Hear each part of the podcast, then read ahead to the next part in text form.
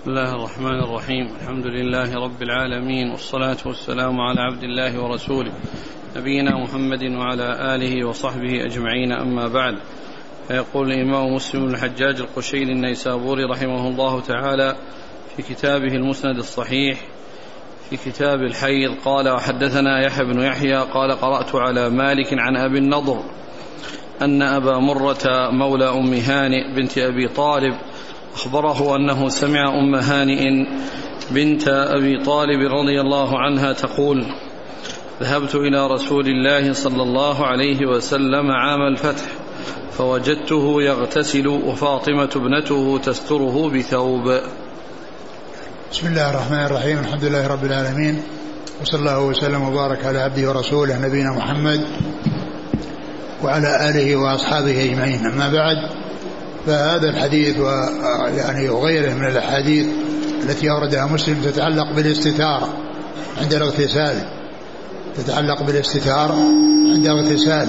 وفيه أن فاطمة بنت رسول الله صلى الله عليه وسلم كانت تستره عام الفتح وهو يغتسل تستره بثوب. تستره بثوب رضي الله عنها وهو يغتسل وأم هانئ أخت أبي طالب بنت أبي طالب أخت علي بن أبي طالب.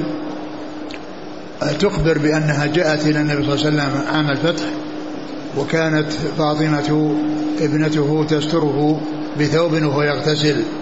وسيأتي يعني في يعني فيما يتعلق بهذا أنه بعد ذلك صلى سبحة الضحى يعني ثمان ثمان ركعات.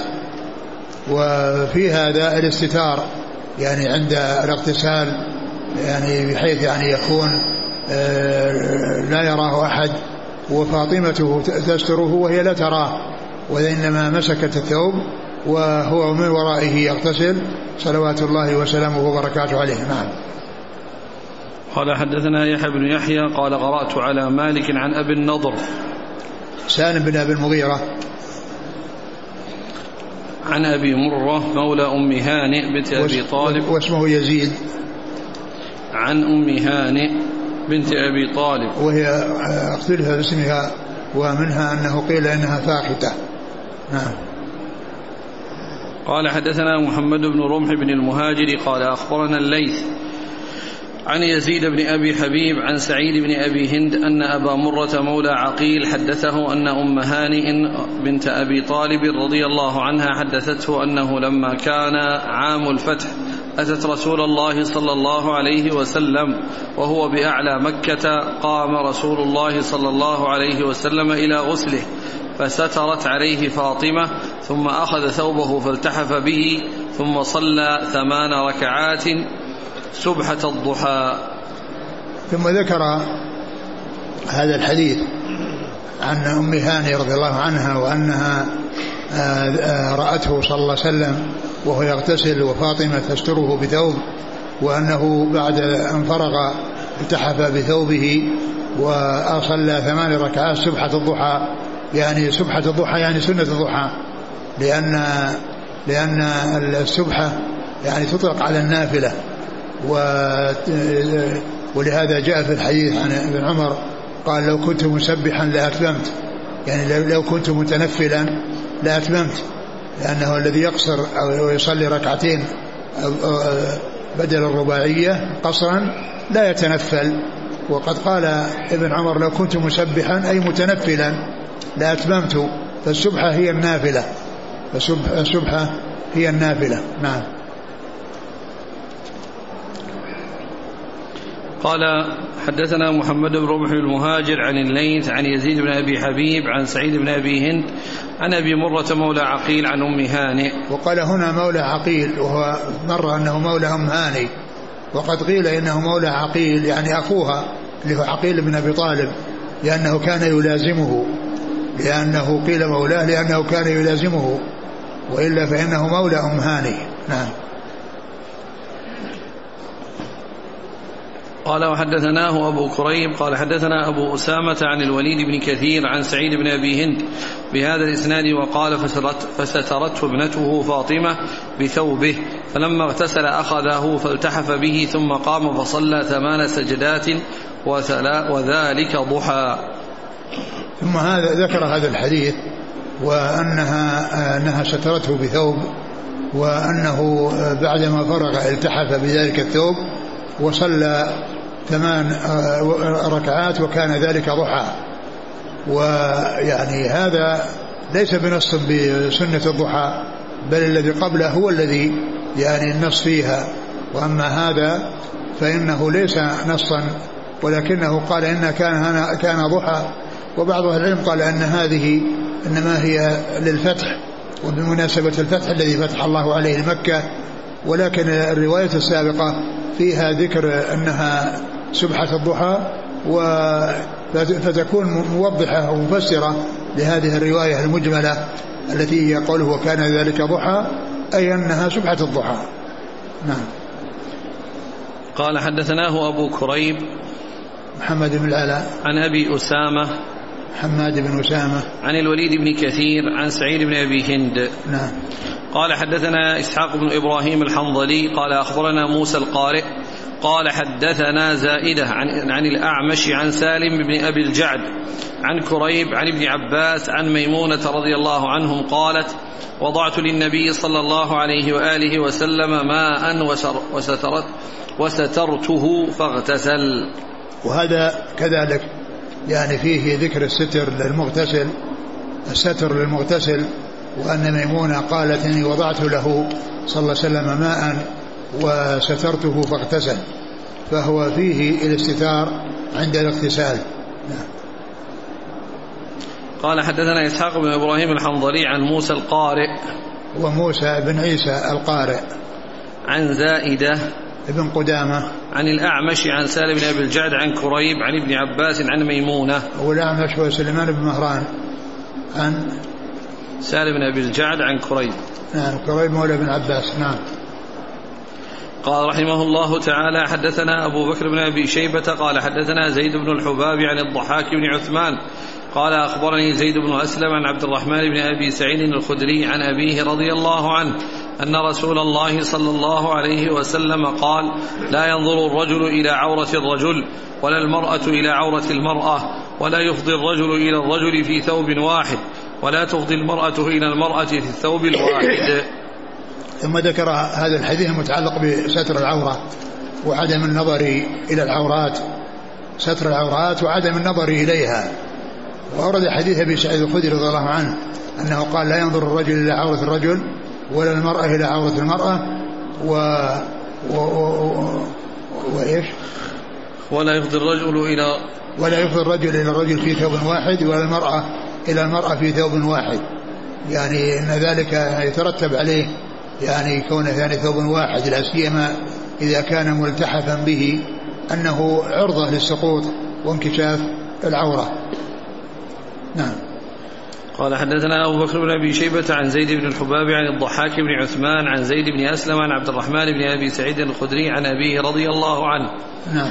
قال وحدثني وكذلك يعني هنا المرأة لا تنظر لعورة المرأة والرجل ينظر عن الرجل فكذلك أيضا يعني المرأة لا تنظر لعورة الرجل والرجل لا ينظر إلى عورة المرأة. نعم.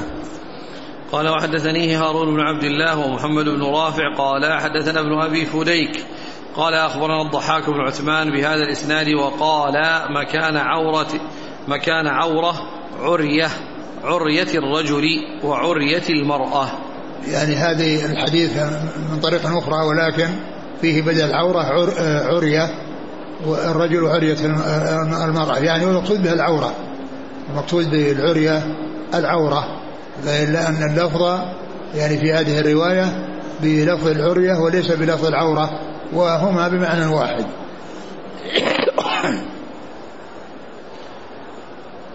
قال وحدثني هارون بن عبد الله ومحمد بن رافع عن ابن أبي فديك ومحمد بن إسماعيل. قوله ولا يفضي الرجل إلى الرجل في الثوب الواحد. نعم يعني هذا مثل اللي فيه التحاف أما الثوب الواحد الذي يكون قميص أو غير ذلك مما فيه التستر أو كذلك إزار ورداء يعني هذا فيه تستر وفيه آه، يعني شد العورة بالإزار. وأما الثوب الواحد هو الذي يلتحف به الإنسان. الذي يلتحف به الإنسان مثل الذي جاء في بعض الأحاديث النهي عن اشتمال الصماء. يعني النهي عن اشتمال الصماء وهو أن يعني يلتحف بثوب يعني بقطعة من القماش يكون جالسا فيلتحف بها ويجعل يديه من الداخل ولا يظهر إلا رأسه فإنه إذا حصل أي شيء يفزعه ويزعجه فإنه يخرج يديه بسرعة ثم تنكشف عورته. فلعل هذا المقصود أنه إذا كان من هذا القبيل وأما إذا كان الثوب الواحد اللي هو مثل القميص أو مثل الإزار مع السراويل فإن هذا لا محذور فيه ولا يحصل بسببه انكشاف العورة لو حصل يعني شيء آه، يفاجئه مما يزعج أو غير ذلك. نعم. في قوله في ثوب واحد المراد به أن لا يكون بينهما حائل يمنع من وصول جسد أحدهما إلى جسد الآخر. قال ابن الملك رحمه الله أي لا يصل بشرة أحدهما إلى بشرة الآخر في ثوب واحد في المضجع في المضطجع نعم. لخوف ظهور الفاحشة بينهما. هذا نعم فيما هذا أيضا كذلك. يعني يعني في غير الزوج مع زوجته والسيد مع امته يعني لا يكون يعني كذلك وإنما يستتر وإنما يستتر يعني بجميع جسده يعني إذا كان متقاربين بحيث يعني لا يلتصق الجسد بالجسد. نعم. يعني هذا معنى آخر. لكن ذاك معنى يعني يكون فيه ال ال ال عندما يصير فيه انزعاج. فيعني يخرج أو ينطلق يعني هذا الذي التحف به فيكون آه، سببا لانكشاف العورة نعم. قال وحاصل المعنى أنه لا يجوز للرجل أن يصل بجسده إلى جسد الرجل بلا حائل بينهما والمراد من جسده هنا الموضع الذي لا يجوز إليه النظر منه وهو ما إيه. بين السرة والركبة. أم أو السوأتان على الخلاف الذي يأتي نعم. وأما ما عدا ذلك مما يحل للرجل النظر إليه فلا يحرم الإفضاء إليه بجسده والله تعالى أعلم قال القرطبي قوله لا يفضي الرجل إلى الرجل أي لا يخلوان كذلك ليباشر أحدهما عورة الآخر ويلمسها ولمسها إيه؟ إيه؟ ويلمسها يغمزها يل يلمسها اللمس آه. ولمسها محرم كالنظر إليها وأما إذا كان مستوري العورة بحائل بينهما فذلك من النساء محرم على القول بأن جسد المرأة على المرأة كله عورة وحكمها على القول الآخر وحكم الرجل الكراهة وهذا لعموم النهي عنه. والتقارب يعني بينهما في في لحاف واحد أو في موضع واحد بحيث يلتصق أحدهما بالثاني حتى مع الحائل يعني يعني ليس بسليم. قال قال وحدث رحمه الله تعالى وحدثنا محمد بن رافع قال حدثنا عبد الرزاق قال حدثنا معمر عن همام بن منبه قال هذا ما حدثنا أبو هريرة رضي الله عنه عن محمد رسول الله صلى الله عليه وسلم فذكر حديث منها وقال صلى الله عليه وسلم كانت بنو إسرائيل يغتسلون عراه ينظر بعضهم إلى سوءة بعض وكان موسى عليه السلام يغتسل وحده فقالوا والله ما يمنع موسى أن يغتسل معنا إلا أنه ادر قال فذهب مرة يغتسل فوضع ثوبه على حجر ففر الحجر بثوبه قال فجمح موسى بإثره.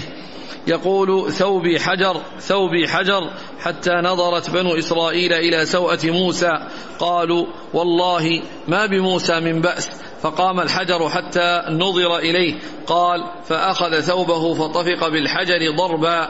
قال أبو هريرة والله إنه لبالحجر ندب ستة أو سبعة.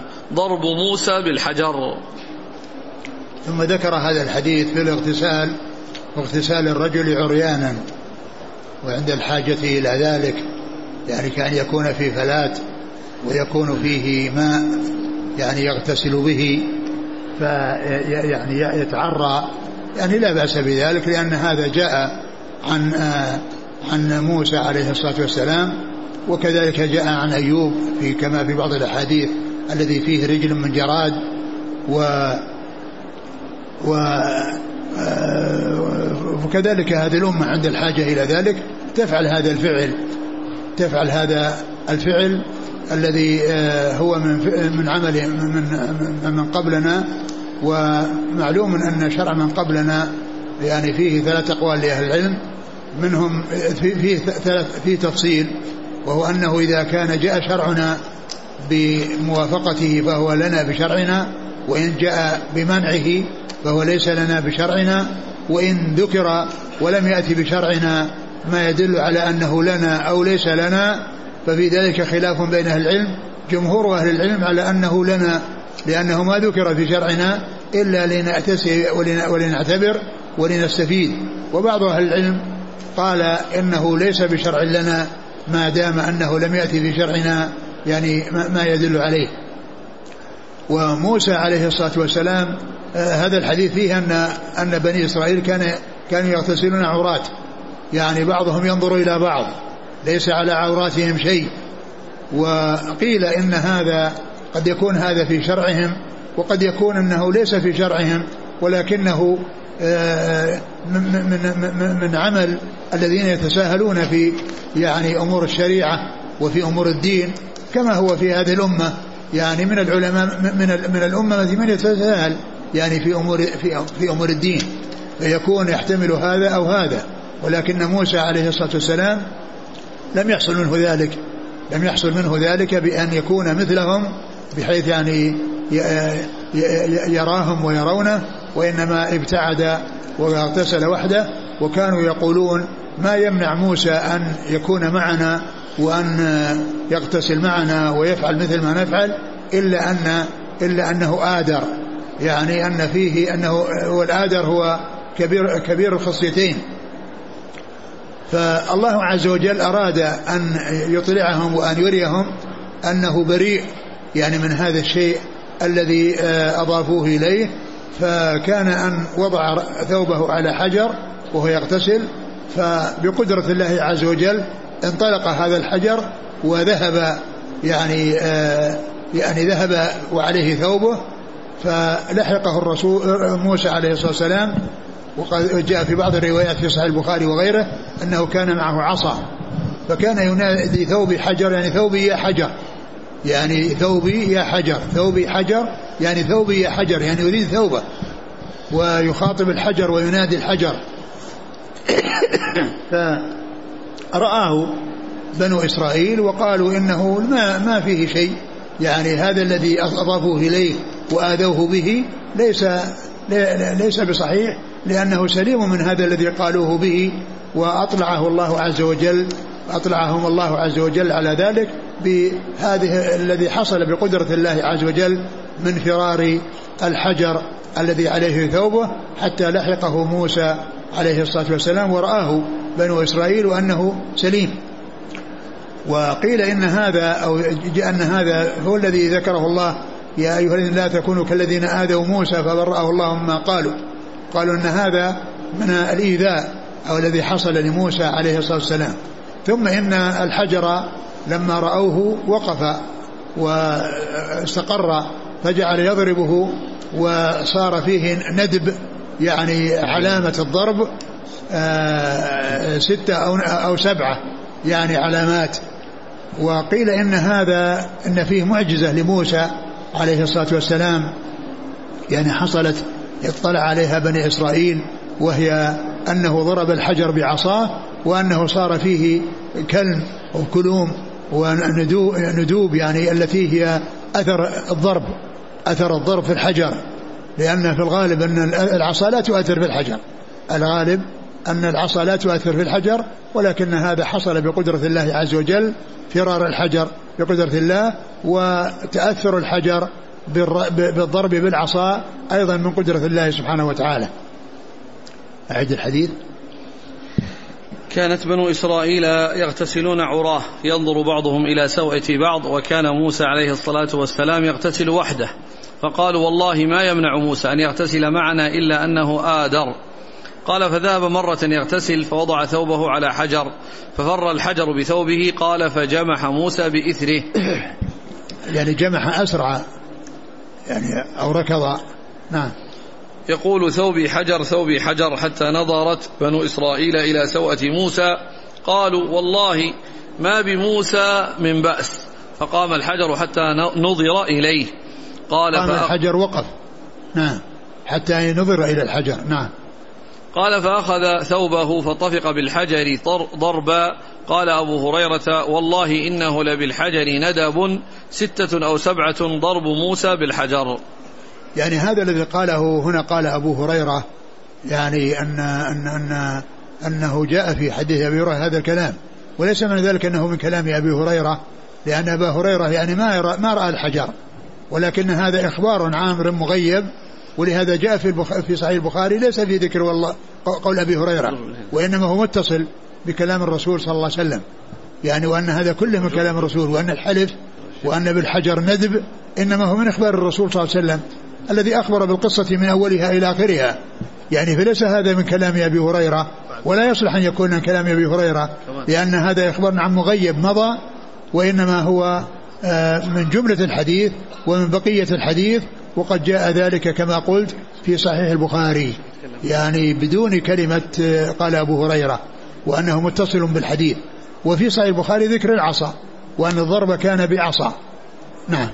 وهذا الحديث من آه، من آه، صحيفة همام بن منبه التي يروي عنها أو يروي منها البخاري ومسلم يعني أحاديث يتفقان عليها وينفرد البخاري بشيء منها وينفرد مسلم بشيء منها وهذا مما يعني اتفق عليه من الأخذ بالصحيفة من الصحيفة. وكان وكانت طريقة الإمام مسلم رحمه الله عند الأخذ منها هذه الطريقة البديعة الجميلة وهي التنبيه على على أن الحديث من جملة الصحيفة ولكنه أتى بعبارة تفيد بأن هناك أحاديث قبل هذا الحديث لأن الصحيفة كما هو معلوم وكما سبق أن مر أولها نحن الآخرون الأولون يوم القيامة. ثم بعد كل حديث وقال رسول الله كذا وقال رسول كذا 140 مرة وقال رسول الله.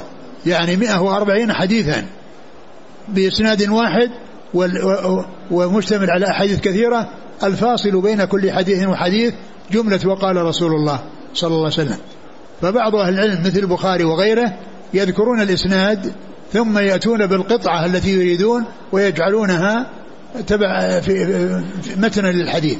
أما مسلم فانفرد بهذه الطريقة البديعة الجميلة وهي أنه يأتي بشيء يدل على أن هذه الجملة من الحديث قبلها أحاديث حتى ينتهي الإسناد فيقول همام هذا ما حدثنا به أبو هريرة عن محمد رسول الله صلى الله عليه وسلم ثم قال فذكر أحاديث منها وقال رسول الله صلى الله عليه وسلم كذا.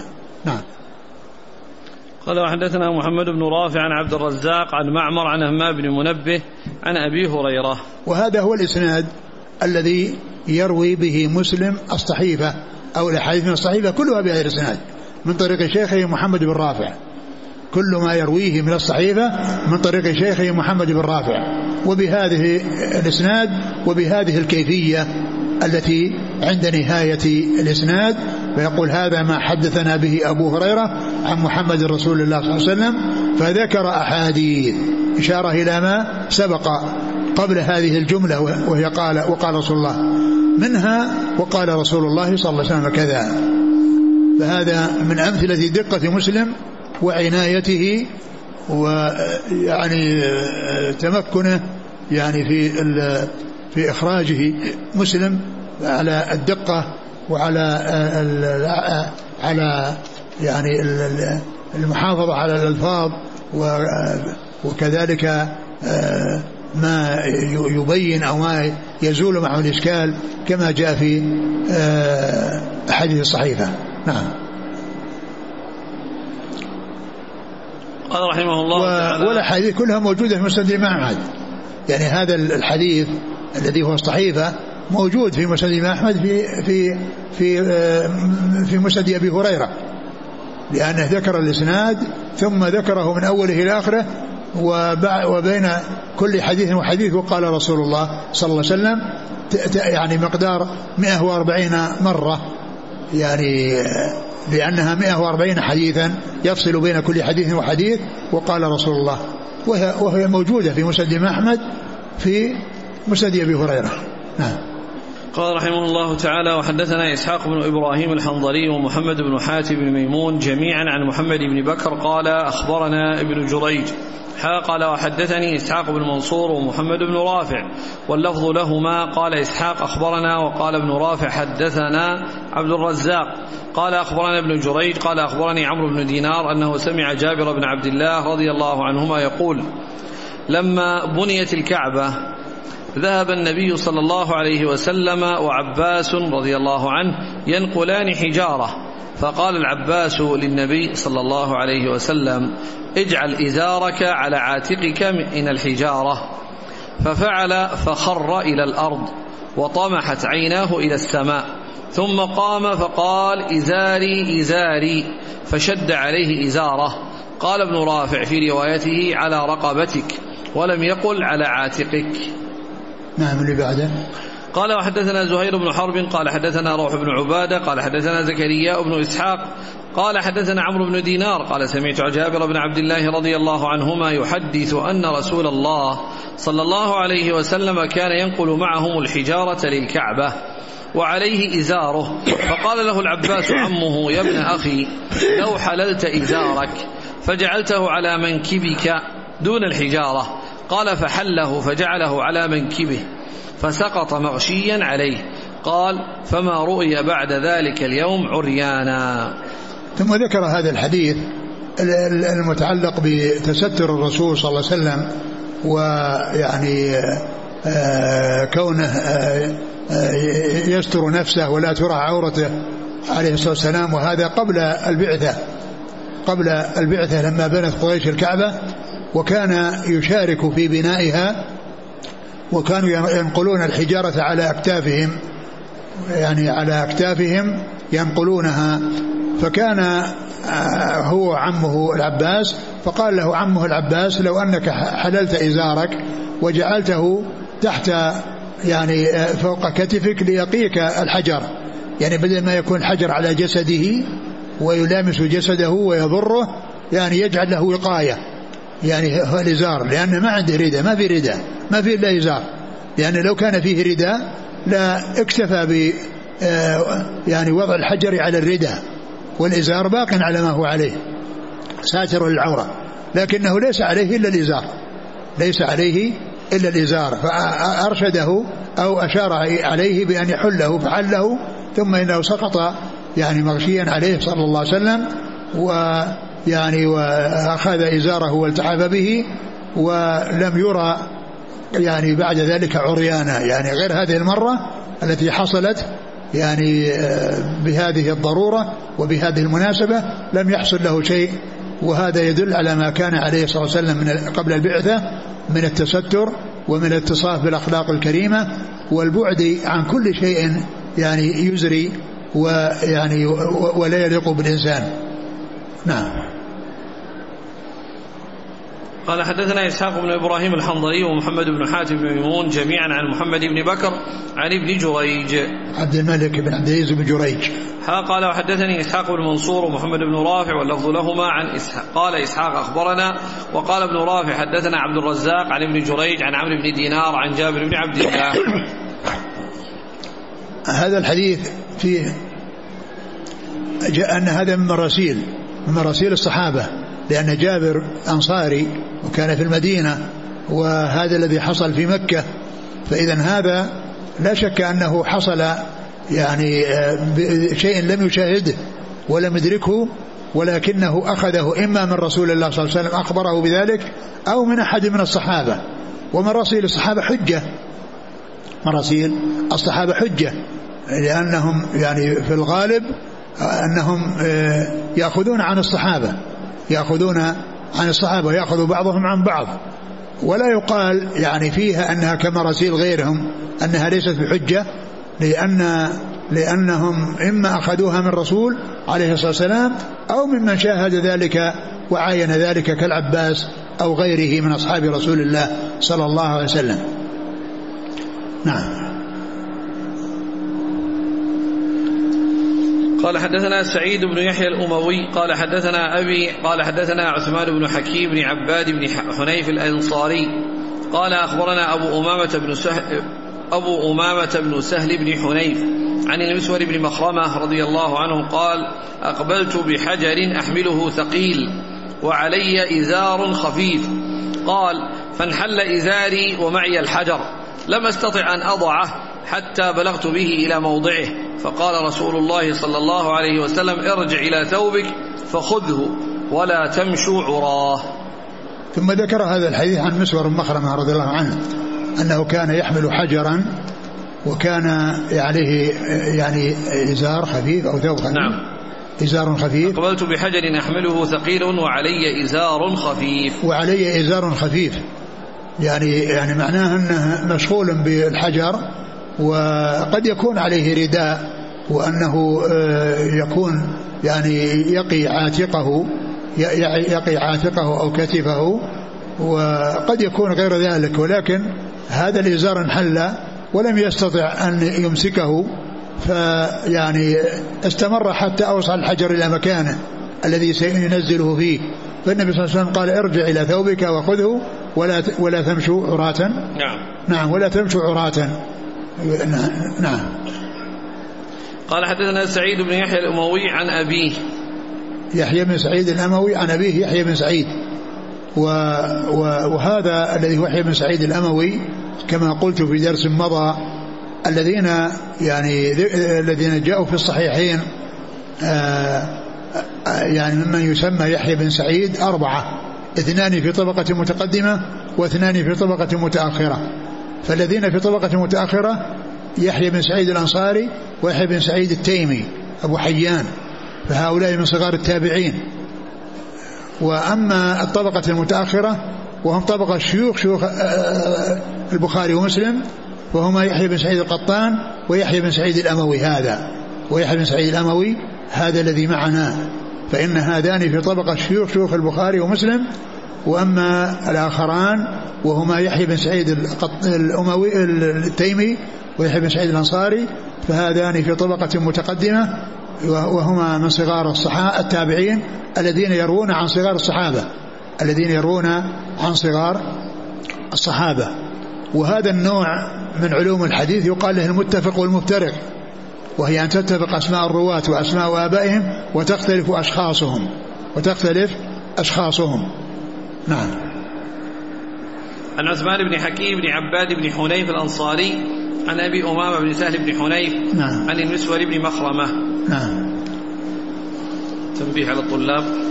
نعم الطلاب الذين يأخذون المساعدات يعني المطلوب من كل واحد منهم الآن أن يكتب ورقة يعني فيها اسمه وبلده وتوقيعه ويعني أن يكون يعني ممن من ممن كان موجودا قبل رمضان.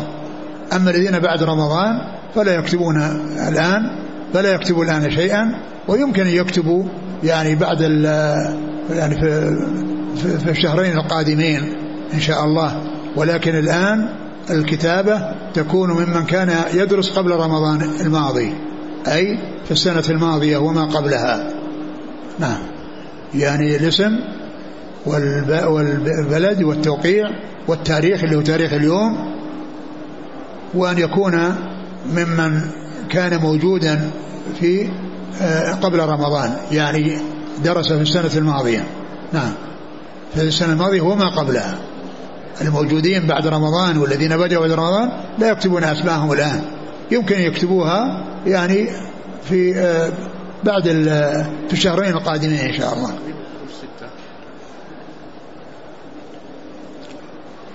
قال رحمه الله تعالى حدثنا شيبان بن فروخ وعبد الله بن محمد بن أسماء الضبعي. قال حدثنا مهدي وابن ميمون. قال حدثنا محمد بن عبد الله بن أبي يعقوب عن الحسن بن سعد مولى الحسن بن علي عن عبد الله بن جعفر. قال أردفني رسول الله صلى الله عليه وسلم ذات يوم خلفه فأسر إلي حديثا لا أحدث به أحدا من الناس وكان أحب ما استتر به رسول الله صلى الله عليه وسلم لحاجته هدف أو حائش نخل. قال ابن أسماء في حديثه يعني حائط نخل. ثم ذكر هذا الحديث في الاستثار عند قضاء الحاجة وأن الإنسان يعني يستقبل شيئا يستره بحيث يعني لو مر أحد يعني من أمامه لا يراه. وذلك الذي يعني كان أحب ما يستثر به الرسول صلى الله عليه وسلم يعني هدف وهو الشيء المرتفع يعني تل أو يعني أو يعني يعني جبل صغير أو غير ذلك أو حائط. يعني حائط يعني يعني يكون أمامه جدار يعني يستتر به. وهذا لأنه يعني ما كان أحب إليه مثل الحائط والتل الذي هو الهدف التل أو الحجر المرتفع الذي يستر جميع جسد يستره جميعا بحيث لا يرى. هذا هو أحب يعني ما يستتر به الرسول صلى الله عليه وسلم إلى نفسه أحب إلى نفسه أنه يستتر بشيء مرتفع يستره بأكمله إما جدار أو آه، هدف الذي هو المكان المرتفع آه الذي آه يعني لا يراه من وراءه. يعني من وراء هذا الهدف لا يستطيع أن يراه. نعم. قال حدثنا شيبان بن فروخ وعبد الله بن محمد بن أسماء الضبعي عن مهدي وهو ابن ميمون عن محمد بن عبد الله بن أبي يعقوب عن الحسن بن سعد مولى الحسن بن علي عن عبد الله بن جعفر. نعم. قال رحمه الله تعالى وحدثنا يحيى بن يحيى ويحيى بن أيوب وقتيبة وابن حجر قال يحيى بن يحيى أخبرنا وقال الآخرون حدثنا إسماعيل وهو ابن جعفر عن شريك يعني ابن أبي نمر عن عبد الرحمن بن أبي سعيد الخدري عن أبيه رضي الله عنه أنه قال خرجت مع رسول الله صلى الله عليه وسلم يوم الاثنين إلى قباء حتى إذا كنا في بني, في بني سالم وقف رسول الله صلى الله عليه وسلم على باب عتبان رضي الله عنه فصرخ به فخرج يجر إزاره. فقال رسول الله صلى الله عليه وسلم أعجلنا الرجل. فقال عتبان يا رسول الله أرأيت الرجل يعجل عن امرأته ولم يمني؟ ماذا عليه؟ قال رسول الله صلى الله عليه وسلم إنما الماء من الماء. ثم ذكر هذه الأحاديث المتعلقة بموجب الغسل موجب الغسل من الجنابة وأنه كان في أول الأمر يعني لا يغتسل إلا من خروج المني. ولهذا قال إنما الماء من الماء. يعني إذا وجد إذا وجد الماء الذي هو المني يكون الماء الذي يغتسل به. يعني يغتسل إذا وجد الماء يغتسل بالماء إذا وجد الماء الذي هو المني. وعلى هذا فإنهم في أول الأمر إذا إذا إذا, إذا حصل منه مجامعة ولم ينزل فإنه عليه أن يغسل ذكره ويغسل هذا الشيء الذي يعني يعني آه، حصل فيه آه، آه، الذي علق به شيء ولا يحتاج ولا يحتاج إلى أنه يغتسل ولا يحتاج إلا أنه يغتسل وإنما يتوضأ وإنما يتوضأ لأن الوضوء لا شك أنه انتقض بأي خارج من السبيلين. أي خارج من السبيل وأي شيء يعني حصل يعني آآ آآ آآ فيه استنجاء يعني أو يحتاج فيه إلى الاستنجاء فإنه يحتاج إلى الوضوء. وأما الاغتسال فإنهم ما كانوا يغتسلون وقد جاءت الأحاديث يعني في ذلك ولكنه جاء بعد ذلك ما ينسخها وهو أنه إذا حصل التقاء الختانين فإنه يجب عليه الغسل وإن لم يحصل إنزال. فهنا ذكر أولا ذكر الأحاديث التي هي منسوخة ثم ذكر بعد ذلك ما كان ناسخا ثم ذكر بعد ذلك ما كان ناسخا. أعد الحديث. يقول أبو سعيد الخدري خرجت مع رسول الله صلى الله عليه وسلم يوم الاثنين إلى قباء حتى إذا كنا في بني سالم وقف على باب عتبان فصرخ به فخرج يجر إزاره. يعني وقف على باب عتبان وكان في الطريق إلى قباء ومنازل بني سالم في الطريق إلى قباء فصرخ به يعني رفع صوته يناديه فخرج ورأسه يقطر فقال أعجلنا الرجل. يعني معناه أنهم أنه كان يعني آه، مع أهله وأنه وأنهم أعجلوه يعني بندائهم إياه. فكان أن سأل يعني آه، عتبان عن الرجل يعني يعني يكون مع امرأته ف يحصل منه الاكتال وعدم الإنزال. فالرسول صلى الله عليه وسلم أرشد بأنه يكفيه أنه يغسل ذكره ويتوضأ وقال إنما الماء من الماء. يعني الاغتسال يعني يكون إذا وجد الماء الذي هو المني الذي خرج من الإنسان بسبب الجماع. نعم. قال حدثنا يحيى بن يحيى ويحيى بن أيوب وقتيبة وابن حجر. قال يحيى أخبرنا وقال آخران حدثنا إسماعيل وهو ابن جعفر. آه، حدثنا؟ يحيى بن يحيى ويحيى بن أيوب وقتيبة وابن حجر. آه. قال يحيى بن يحيى أخبرنا. آه. وقال آخرون حدثنا. نعم. إسماعيل وهو ابن جعفر. عن شريك يعني ابن أبي نمر. عن عبد الرحمن بن أبي سعيد عن أبيه. نعم. قال حدثنا عبيد الله بن معاذ العنبري قال حدثنا المعتمر قال حدثنا أبي قال حدثنا أبو العلاء بن الشخير. قال كان رسول الله صلى الله عليه وسلم ينسخ حديثه بعضه بعضا كما ينسخ القرآن بعضه بعضا. ثم ذكر يعني هذا الحديث هذا الأثر عن يحيى عن عن أبي العلاء بن الشخير وهو يزيد يزيد بن عبد الله بن الشخير. أخو مطرف بن عبد الله بن الشخير وهو تابعي وهو تابعي فيكون هذا من قبيل المرسل وليس من قبيل المتصل يعني في قوله كان كان الرسول ينسخ حديثه حديثه الحديث وينسخ حديثه بعضه بعضا. ينسخ حديثه بعضه بعضا يعني الحديث ينسخ الحديث والقرآن؟ ينسخ كما ينسخ القرآن بعضه بعضا. كما ينسخ القرآن بعضه بعضا. معلوم أن القرآن ينسخ القرآن وأن السنة تنسخ السنة والخلاف يعني فيما إذا كان السنة آه، متواترة يعني وهي المنسوخة وأن الناسخ هو الذي هو آحاد هذا هو الذي فيه خلاف. وأما الباقي فإنه متفق عليه.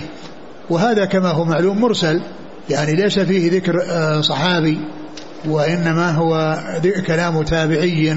ولكن معناه صحيح وهو مستقيم القرآن ينسخ القرآن والسنة تنسخ السنة. نعم. قال حدثنا عبيد الله بن معاذ العنبري عن المعتمر عن أبيه المعتمر بن سليمان أبو سليمان بن طرخان التيمي. عن أبي العلاء بن الشخير. أبي العلاء هو كنية كنية ليزيد بن عبد الله بن الشخير. يزيد بن عبد الله بن الشخير وهو أخو مطرف بن عبد الله بن الشخير. نعم وهما من التابعين. نعم. قال حدثنا أبو بكر بن أبي شيبة قال حدثنا غندر عن شعبة قال وحدثنا محمد بن المثنى وابن بشار قال حدثنا محمد بن جعفر قال حدثنا شعبة عن الحكم عن ذكوان عن أبي سعيد الخدري رضي الله عنه أن رسول الله صلى الله عليه وسلم مر على رجل من الأنصار فأرسل إليه فخرج ورأسه يقطر فقال لعلنا أعجلناك. قال نعم يا رسول الله. قال إذا أعجلت أو قحطت أو أقحطت فلا غسل عليك وعليك الوضوء. وقال ابن بشار إذا أعجلت أو اقحط ثم ذكر هذا الحديث الأول عن أبي سعيد. نعم. والثاني عن أبي سعيد. هناك صرح بالرجل وأنه عتبان. وهنا قال مر رجل من الأنصار. ومعداهما واحد.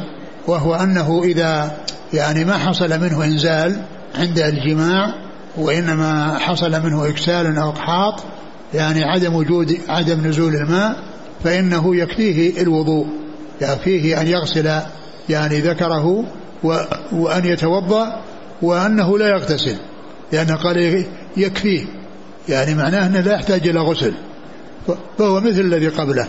نعم. قال حدثنا أبو بكر بن أبي شيبة عن غندر. غندر هو محمد بن جعفر وهذا لقبه. ويأتي ذكره باللقب وذكره بالاسم. والسند الذي بعد هذا أو الطريق اللي بعد هذا فيها ذكره باسمه محمد بن جعفر. نعم. عن شعبة حا قال حدثنا محمد بن المثنى وابن بشار عن محمد بن جعفر عن شعبة عن الحكم. نعم ذكر في الإسناد الأول بلقبه غندر. وهو يروي عن شعبة وذكره بالطريق الثاني باسمه يروي عن غندر عن الحكم وهو بن عتيبة. عن ذكوان.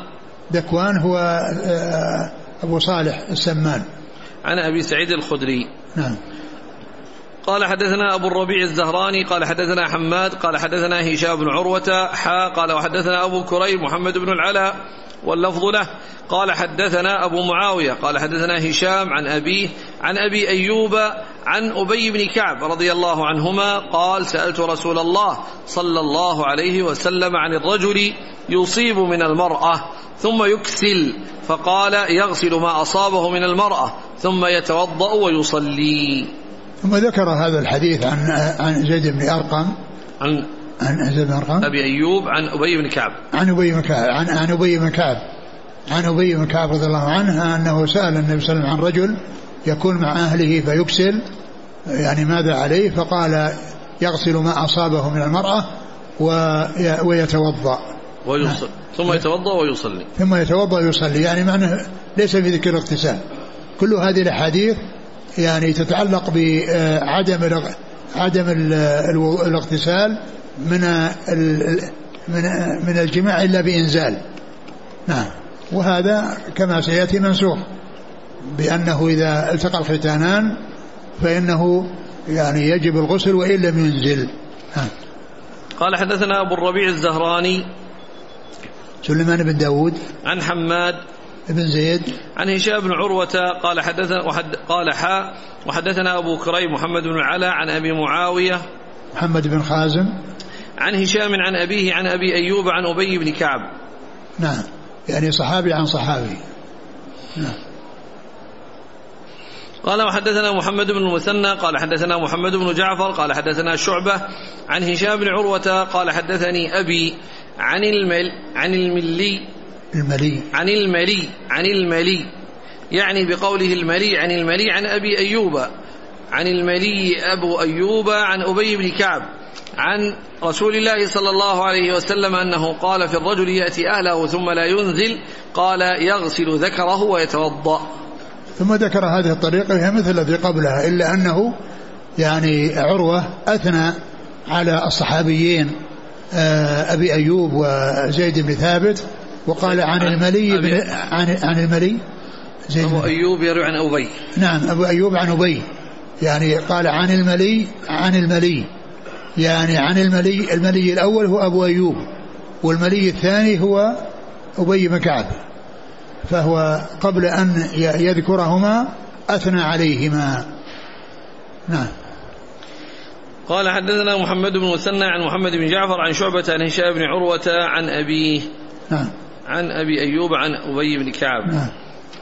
قال حدثنا أبو قال حدثنا هارون بن سعيد الأيلي قال حدثنا ابن وهب قال أخبرني عمرو بن الحارث عن ابن شهاب أنه حد قال حدثه عن ابن شهاب حدثه أن أبا سلمة بن عبد الرحمن حدثه عن أبي سعيد الخدري عن النبي صلى الله عليه وسلم أنه قال إنما الماء من الماء.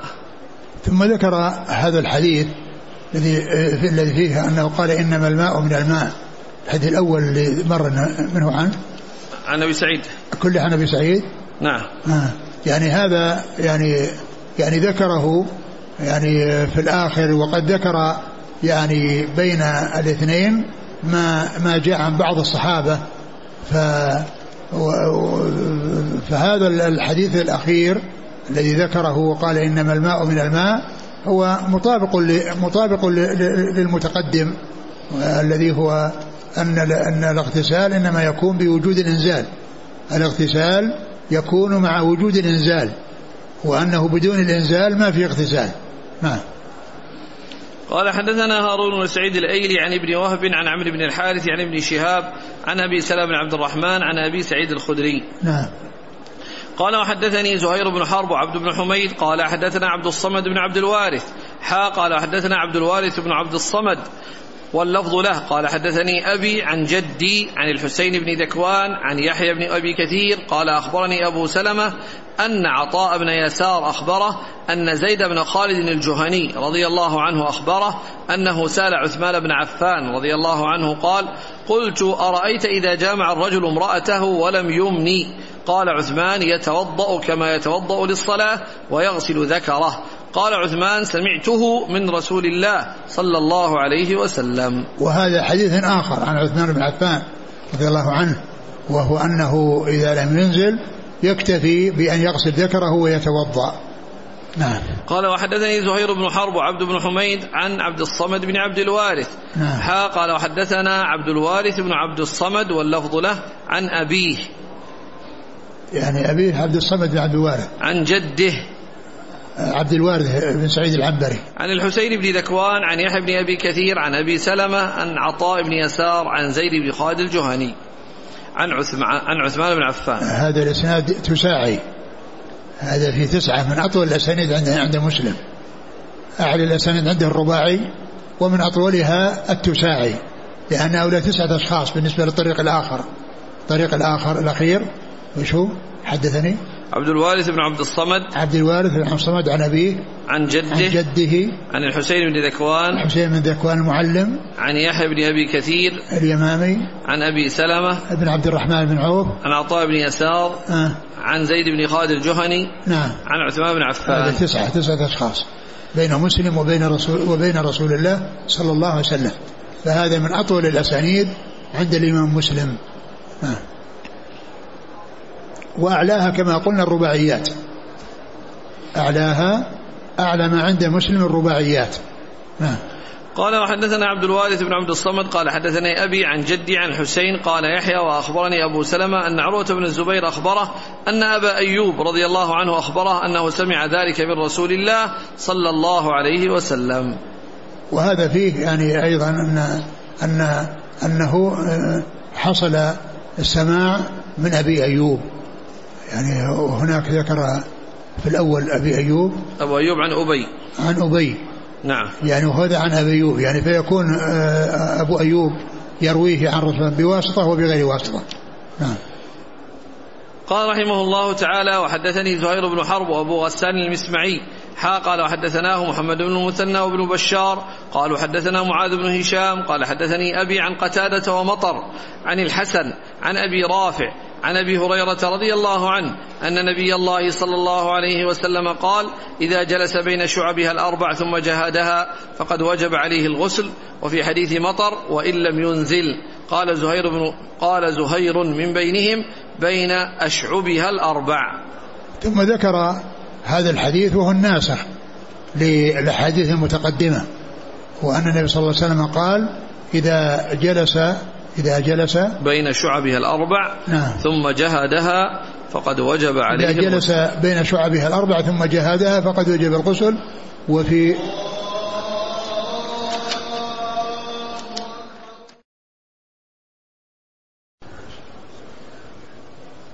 هذا الحديث هو الناسخ للأحاديث المتقدمة وهو أن أنه إذا جلس الرجل بين شعب المرأة الأربع يعني بين يديها ورجليها وجهدها يعني حصل منه الحركة التي يعني تكون عند اللقاء و- فإنه يجب الغسل وإن لم ينزل. يجب الغسل يعني وإن لم ينزل. فالأول يعني فيه أنه قيد بالإنزال وبالماء. وأما هنا فإنه آه، ذكر فيه الاغتسال وإن لم يحصل الإنزال نعم. قال حدثني زهير بن حرب وابو غسان المسمعي. هو مالك بن عبد الواحد. قال قال وحدثناه محمد بن المثنى وابن بشار عن معاذ بن هشام عن أبيه. نعم هشام الدستوائي عن قتادة ومطر. مطر الوراق. عن الحسن. بن أبي الحسن. عن أبي رافع عن أبي هريرة. وأبو رافع هو الصائغ. أبو رافع الصائغ. نعم. هو رفيع الصائغ. نعم بالنون. ها؟ بالنون. نفيع نفيع. نفيع الصائغ. نعم قال حدثنا محمد بن عمرو بن أبي قال حدثنا محمد بن عمرو بن عباد بن جبلة قال حدثنا محمد بن أبي عدي حا قال حدثنا محمد بن المثنى قال حدثني وهب بن جرير كلاهما عن شعبة عن قتادة بهذا الإسناد مثله غير أن في حديث شعبة ثم اجتهد ولم يقل وإن لم ينزل. نعم يعني بدل آه، الأول قال ثم جهدها الأول نعم. وهنا اجتهد. نعم. قال حدثنا محمد بن عمرو بن عباد بن جبلة نعم. عن محمد بن, بن أبي عدي وهو محمد بن إبراهيم. حا قال حدثنا محمد بن المثنى عن وهب بن جرير كلاهما عن شعبة عن قتادة. نعم. قال وحدثنا محمد بن المثنى قال حدثنا محمد بن عبد الله الأنصاري قال حدثنا هشام بن حسان قال حدثنا حميد بن هلال عن أبي بردة عن أبي موسى الأشعري رضي الله عنه.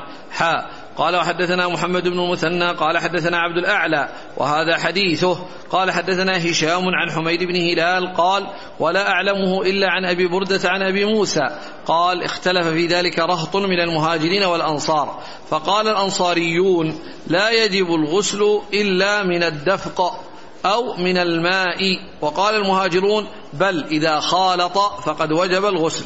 قال قال أبو موسى فأنا أشفيكم. فأنا أشفيكم من ذلك. فقمت فاستأذنت على عائشة رضي الله عنها فأذن لي. فقلت لها يا أماه أو يا أم المؤمنين إني أريد أن أسألك عن شيء وإني أستحييك. فقالت لا تستحيي أن تس لا تستحيي أن تسألني عما كنت سائلا عما كنت سائلا عنه. أمك. فقالت لا تستحيي أن تسألني عما كنت سائلا عنه أمك التي ولدتك. فإنما أنا أمك. قلت فما يوجب الغسل؟ قالت على الخبير سقطت. قال رسول الله صلى الله عليه وسلم إذا جلس بين شعبها الأربع ومس الختان الختان فقد وجب الغسل. ثم ذكر هذا الحديث عن عائشة رضي الله عنها وأن جماعة آه، من المهاجرين والأنصار يعني اختلفوا فقال الأنصاريون الأنصار قال الأنصار أنه إذا إذا وجد الماء وحصل الدفق فإنه يجب الاغتسال. وقال المهاجرون إذا خالط فقال أبو أبو موسى أنا أكفيكم. وذهب إلى عائشة واستأذن عليها وقال إنه سائلها وأنه مستحين عند من سؤالها. فقالت إن إن, إن أنك لا تستحي عن شيء تسأله أمك التي ولدتك فأنا أمك. يعني يعني كما أنك لا تستحي أن تسأل أمك يعني التي ولدتك عن أشياء فلا تستحي أن تسألني أنت لأني أمك كما أن تلك أمك. فقال ما الذي يوجب الغسل؟ قالت على الخبير سقطت. يعني معناه أنك وصلت إلى من عنده علم وعلى من عنده خبرة وعلى من عنده فصل يعني في هذا الموضوع الذي حصل فيه الاختلاف. يعني بين المهاجرين والأنصار فقالت إن النبي صلى الله عليه وسلم إذا قال إذا جلس بين شعبها الأربع والتقى, والتقى الختان ولقي الختان الختان ولقي الختان الختان فقد وجب الغسل فقد وجب الغسل. وقوله التقى الختان يعني معناه أن حصل الإيلاج لرأس الذكر الذي هو الحشفة بحيث يلتقي مكان الختان من الرجل مع مكان الختان من المرأة. وإذا حصل ما حصل علاج آه، آه، هذا المقدار وإنما حصل مروره يعني على على على على, على الفرج فإن ذلك لا يكون فيه اغتسال. وإنما إذا حصل هذا العلاج اليسير هذا هو الذي يكون فيه الاغتسال. نعم. قال حدثنا محمد بن مثنى عن محمد بن عبد الله الأنصاري عن هشام بن حسان عن حميد بن محمد بن عبد الله الأنصاري هذا من شيوخ البخاري الكبار الذين روى عنهم الثلاثيات لأن الثلاثيات رواها عن عدد قليل من شيوخه يعني منهم أبو عاصم النبيل ومنهم محمد بن عبد الله الأنصاري ومنهم مكي بن إبراهيم يعني قلة أربعة أو خمسة يعني هؤلاء جاءت عن طريقهم الثلاثيات. وكان من بينهم محمد بن عبد الله الأنصاري اللي هنا يعني يروي عنه مسلم بواسطة يروي عنه مسلم بواسطة. نعم. عن هشام بن حسان عن حميد بن هلال عن أبي بردة عن أبي موسى. نعم. قال حا وحدثنا محمد بن مثنى عن عبد الأعلى. ابن عبد الأعلى. وهذا حديثه عن هشام عن حميد بن هلال عن أبي بردة عن أبي موسى عن عائشة. نعم. قال حدثنا هارون المعروف وهارون بن سعيد الأيلي. قال حدثنا ابن وهب. قال أخبرني عياض بن عبد الله عن أبي الزبير عن جابر بن عبد الله رضي الله عنهما عن أم كلثوم عن عائشة رضي الله عنها زوج النبي صلى الله عليه وسلم أنها قالت إن رجلا سأل رسول الله صلى الله عليه وسلم عن الرجل يجامع أهله ثم يكسل هل عليهما الغسل؟ وعائشة جالسة فقال رسول الله صلى الله عليه وسلم إني لأفعل ذلك أنا وهذه ثم نغتسل. ثم ذكر هذا الحديث الذي يعني فيه أن الغسل يكون من الإكسال وأنه لا يلزم الإنزال الغسل يلزم الغسل بالإنزال بل يكون بعدم الإنزال فإنه يجب فيه الغسل. وقد مرت جملة من الحديث وهذا منها وأن الرسول صلى الله عليه وسلم لما سئل وهي عائشة, عائشة حاضرة فقال كنت أفعله مع هذه ثم نغتسل. ودل على أن الاغتسال يعني لا يلزم أن يكون بالإنزال وهذه الأحاديث كلها ناسخة هذه الحديث التي مؤداها واحد ناسخة للأحاديث المتقدمة التي مؤداها واحد والتي أنه لا يكون الاغتسال إلا من الإنزال. نعم. قال حدثنا هارون المعروف وهارون بن سعيد الأيلي عن ابن وهب. عبد الله بن وهب. عن عياض بن عبد الله عن أبي الزبير. محمد بن مسلم بن تدرس. عن جابر بن عبد الله عن أم كلثوم. أم كلثوم بنت أبي بكر الصديق رضي الله تعالى عنها. وكانت آه، يعني آه، وهي تابعية ليست صحابية. وكانت توفي أبو بكر وهي في بطن أمها. يعني وهي حمل. وهنا جابر آه، جابر نعم. يروي عنها. فهو من رواية الأكابر عن الأصاغر. لأنه من رواية الصحابة عن التابعين. من رواية الصحابة عن التابعين. عن عائشة. عن عائشة نعم. الوضوء مما مست النار. ها؟ الوضوء مما مست النار. آه، نقف عند هذا والله تعالى أعلم. وصلى الله وسلم وبارك على عبده ورسوله نبينا محمد وعلى آله وأصحابه أجمعين. جزاكم الله خيرا وبارك الله فيكم وألهمكم الله الصواب ووفقكم للحق شفاكم الله وعافاكم ونفعنا الله ما سمعنا وغفر الله لنا ولكم والمسلمين أجمعين.